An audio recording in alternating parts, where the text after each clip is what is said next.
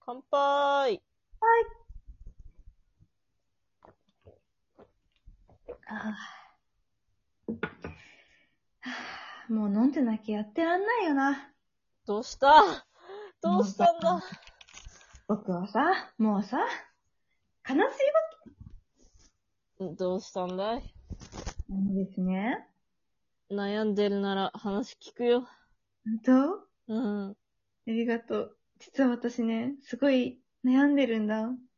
何を悩んでいるんだエロについて悩んでるんだけど。エロについて。エロについて。え え、もしかしてこないだ勧めた女性用風俗店、嫌だったいや、あれはすごく良かった。あのね、うん。ではさ、だってさ、今までそもそもなんか女性芸人さんとかがさ、性的なことを言うのはやっぱ、まだちょっとね、はばかられるような時代ではあると思うんだけどさ、うん。なぜ私たちは女性の性を、女性の性欲とかをはばかってしまうのかということをね考える上ですごく重要だったと思うんですよ。真面目な顔って、エロについて。よかった。そうそうそう。まあ普通に面白いし、男性が風俗っていうのを面白い面白いじゃないけど、好んで利用するのと一緒で、女性も好んで利用していいと思うし、うん。うんエロはさ、誰もが持ってる基本的な欲求なんよ。まあ、三大欲求そうそうそう。三大欲求。でも最もセンシティブじゃんだってさ、寝ててさ、うんえー、エッチってなんないし、食べてって、えー、エッチってなんないけど、いや、なんかその、性欲はさ、なんか、いろんなこう、プライベートじゃんうん。なんか、エロってさ、難しいよね。難しいよ。エロが難しくって、今僕は悩んでるんですけど、うん。なんか、R18 ってさ、うん。なんかどっからが R18 なのかっていうことに最近すごく悩んでるんですよ。うわぁ、また難しい問題を。また難しい問題よね。なぜ人間は悩み始めてしまうのか。うん。どうして、どうしたんだいなんか、改め、あた、改まっちゃって。そう、それはですね。というのも、あの、小太郎は結構あの、オタクだということをもうご存知だと思うんですけど、はい、よく知っております。ありがとうございます。そうね、こ小太郎がさ、なんかちょっと今、すごいハマってる、とあるを、こう、ジャンルがあるんだけど、うん。そこが結構今、ちょっと荒れてって、まあ、オタクって荒れるよな。よく。そうそうそう。なんかでもさ、もう学級会レベルじゃないよ。なんか、全校数回ぐらい荒れてんの。怖いなうわ怖い怖い怖い。っていうのも、ちょっとなんか、ちょっと過激なファンの方がいて、ぁ。うん。で、なんか、その過激なファンたちをね、他の良識あるファンたちは止めようと思ったんだけど、ちょっと力及ばず止まらなくて、うん。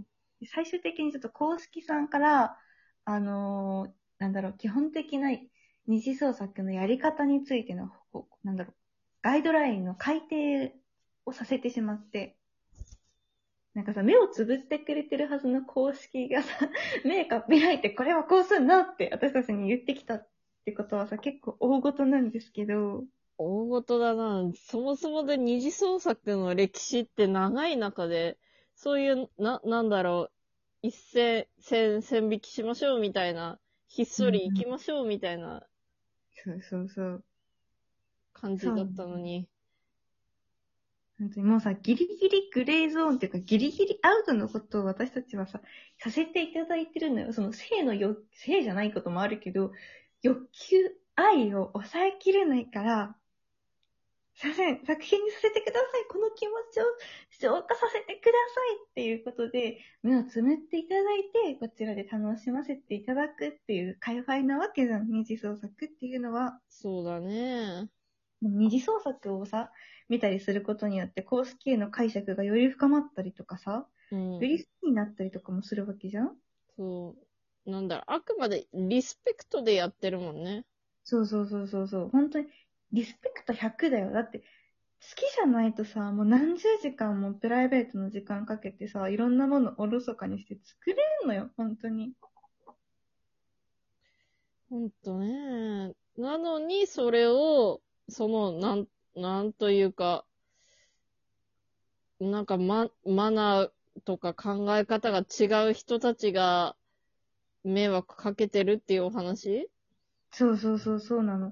まあ、ちょっとあの、いろいろ詳しく語ると、あの、すごく特定されちゃう話だから、あんまり言えないんだけど、うん。言うとすごく、あの、エッチな絵を、うん。誰にでも見える方法で上げてる人がいるっていうのが、まずひ一つの問題だったんだけど、う根ん本的な問題がそれで、で、まあ、公式からそういうエッチな絵とか、なんだろう、悪影響を要望したりするような絵は、そういうことを見てもいい、まあ、つまり成成人成人の方だけが見れるような方法に公開をしてくださいねっていう風な説明が来たわけ。うん。でさ、なんか、その今まで作ってた良識あるフォロワーたちはすごい反省して意識し直してさ、うん。いろんな手、例えばリスト管理とかいうのとか使ってさ、すごい一生懸命、その18歳以下が見れないようにしたりとか、そういうのをね、すごいしたりとか、あと鍵にした人すごい増えたんだよね、その事件の後。ああ、やっぱりか。うんそうそうそうそう。っていう人で、結構みんなずっと落ち込んでたりとかして、なんかやっぱさ、それ、そのニュースが出た日は一日中タイムラインずっと落ちやみたいなうん。感じなんだよね。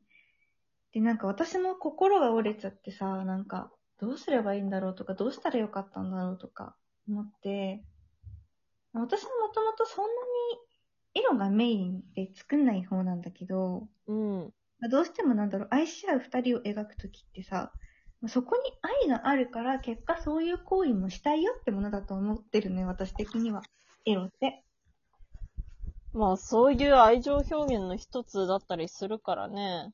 そうそうそう。あ愛が、まあ、そんなになくてもいいかもしれないけど、なんだろう、行為ゼロのエロはないじゃん。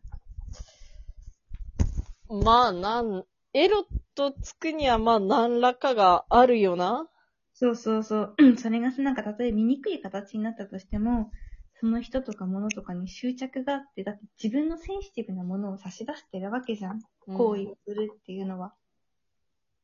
だからさ、なんか、そうねそういう、なんだろう、不健全っていうつもりで書いてるわけじゃないけど、確かにこれはちょっと、18歳以下の人には見せられない表現があるかなとも思うけど、なんか、とか考えてさ、その、まず、なんでそういうこエロとかを見せちゃいけないのかっていうので、あの刑法を調べたのよ。うん。おうで刑法の175条っていうのが該当してて、なんか、わいせつ物を、なんか人に良くない方法で見せたら、罰金来たりとか、なんだろう、捕まったりとかしますよっていう法律があるんだけど、うん。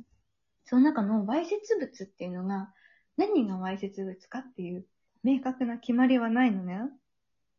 確かにね。なんうん、なんだろう。わいせつ物、これはわいせつ物だって、訴えられたものの陰で、それよりもレベルの高いわいせつ物が生きてたりすするってこともあるからね。そうそうそうそう。もうさ、だって、性、性器が全部わいせつ物ですって言ったらさ、うん。援助構造とかどうするあれ。あー、正規だ。正規でしょあれ、てかさ、なんか政府が、せ政府じゃない、正規が、あの、うん。一部になってるとかしなくて、もろ正規全開作品じゃん、ションペン構造だよ。危ないな。今、政府を敵に回すところだった な。政府をね、敵に回しちゃった。危ない危ない。新しい内閣になったばっかりだったの。危ないぜ。危ねえ、危ねそうそう、そうなのよ。なんか、だからさ、あのーで、かといって、その正義が出てないけど、むちゃくちゃエロっていうのもあるじゃんえ。確かにな。なんかもう逆に出てないからエロとかさ、出てなくてエロになるみたいなさ。なんか、前、ツイッターで見たんだけどさ、うん、すごいなんか、ブカブカの T シャツにショートパンツうん、を履いた写真を撮って、で、そのショートパンツの部分をスタンプで隠してインターネットに上げたら、うん。卑猥だって言って叩かれてアカウントが一時凍結したっていうツイートを見て、え、怖っ。それさ、そう、私たちはさ、真実じゃなくてもさ、それをわいせつ物だと思うこともあるわけじゃん。うん。で、わいせつ物ってなんだろうって、すごく思って、まあ調べたんですけど、うん。なんかあの、未成年の人とか、あと、公にとって、なんだろう、悪影響を及ぼすようなものはやっぱりわいせつになるよね。その性的な要素を含んでる上で悪影響があるとよろしくないよね、みたいなことが書いてて、うんうん。まあ、そうやなって思うんだけどさ、悪影響とか言い出したら一体何が悪影響なのかわかんなくなっちゃって、わかんないなわかんないの。例えばなんか、どうしよう。このこと言ったら、この番組バンとかされたらどうしようって思うんだけど、私が好きなキャラがそんななんか、年が、なんだろう、そんな上じゃなかったりするわけじゃんうん。あの、もしいろんなジャンルでいてさ、何でもそうだけど、なんだろう、そういうキャラクターになんか、ちょっと恥ずかしい格好をさせたとするじゃん。あそれはどうとかさ、なんか、全部考え出したら分かんなくなっちゃって。ー。よし、これを、この回を、あの、前編としよう。成人向け表現とは前編。前編としてはちょっともうそうごめん。時間が足りなくなっちゃったの。それを皆さん考えてほしいんです。精神向け表現って何ですかね ということで、この後後編を取りますので、これを聞かれた方は、一度ちょっと考えてから次の回聞いてみてください。はい、私も答えを出したいと思っております。はい。ということで、次の12分間のうちに答えは出るのか。楽しみですね。見物となっております。ぜひあの、悩んでいるオタクの私を応援していただければと思います。私もちょっと、あの、話を聞きながら参考文献とか持ってきたので、あ、ありがとうございます。大変助かります。ということで、後編で皆さんまた会いましょう。はい、よろしく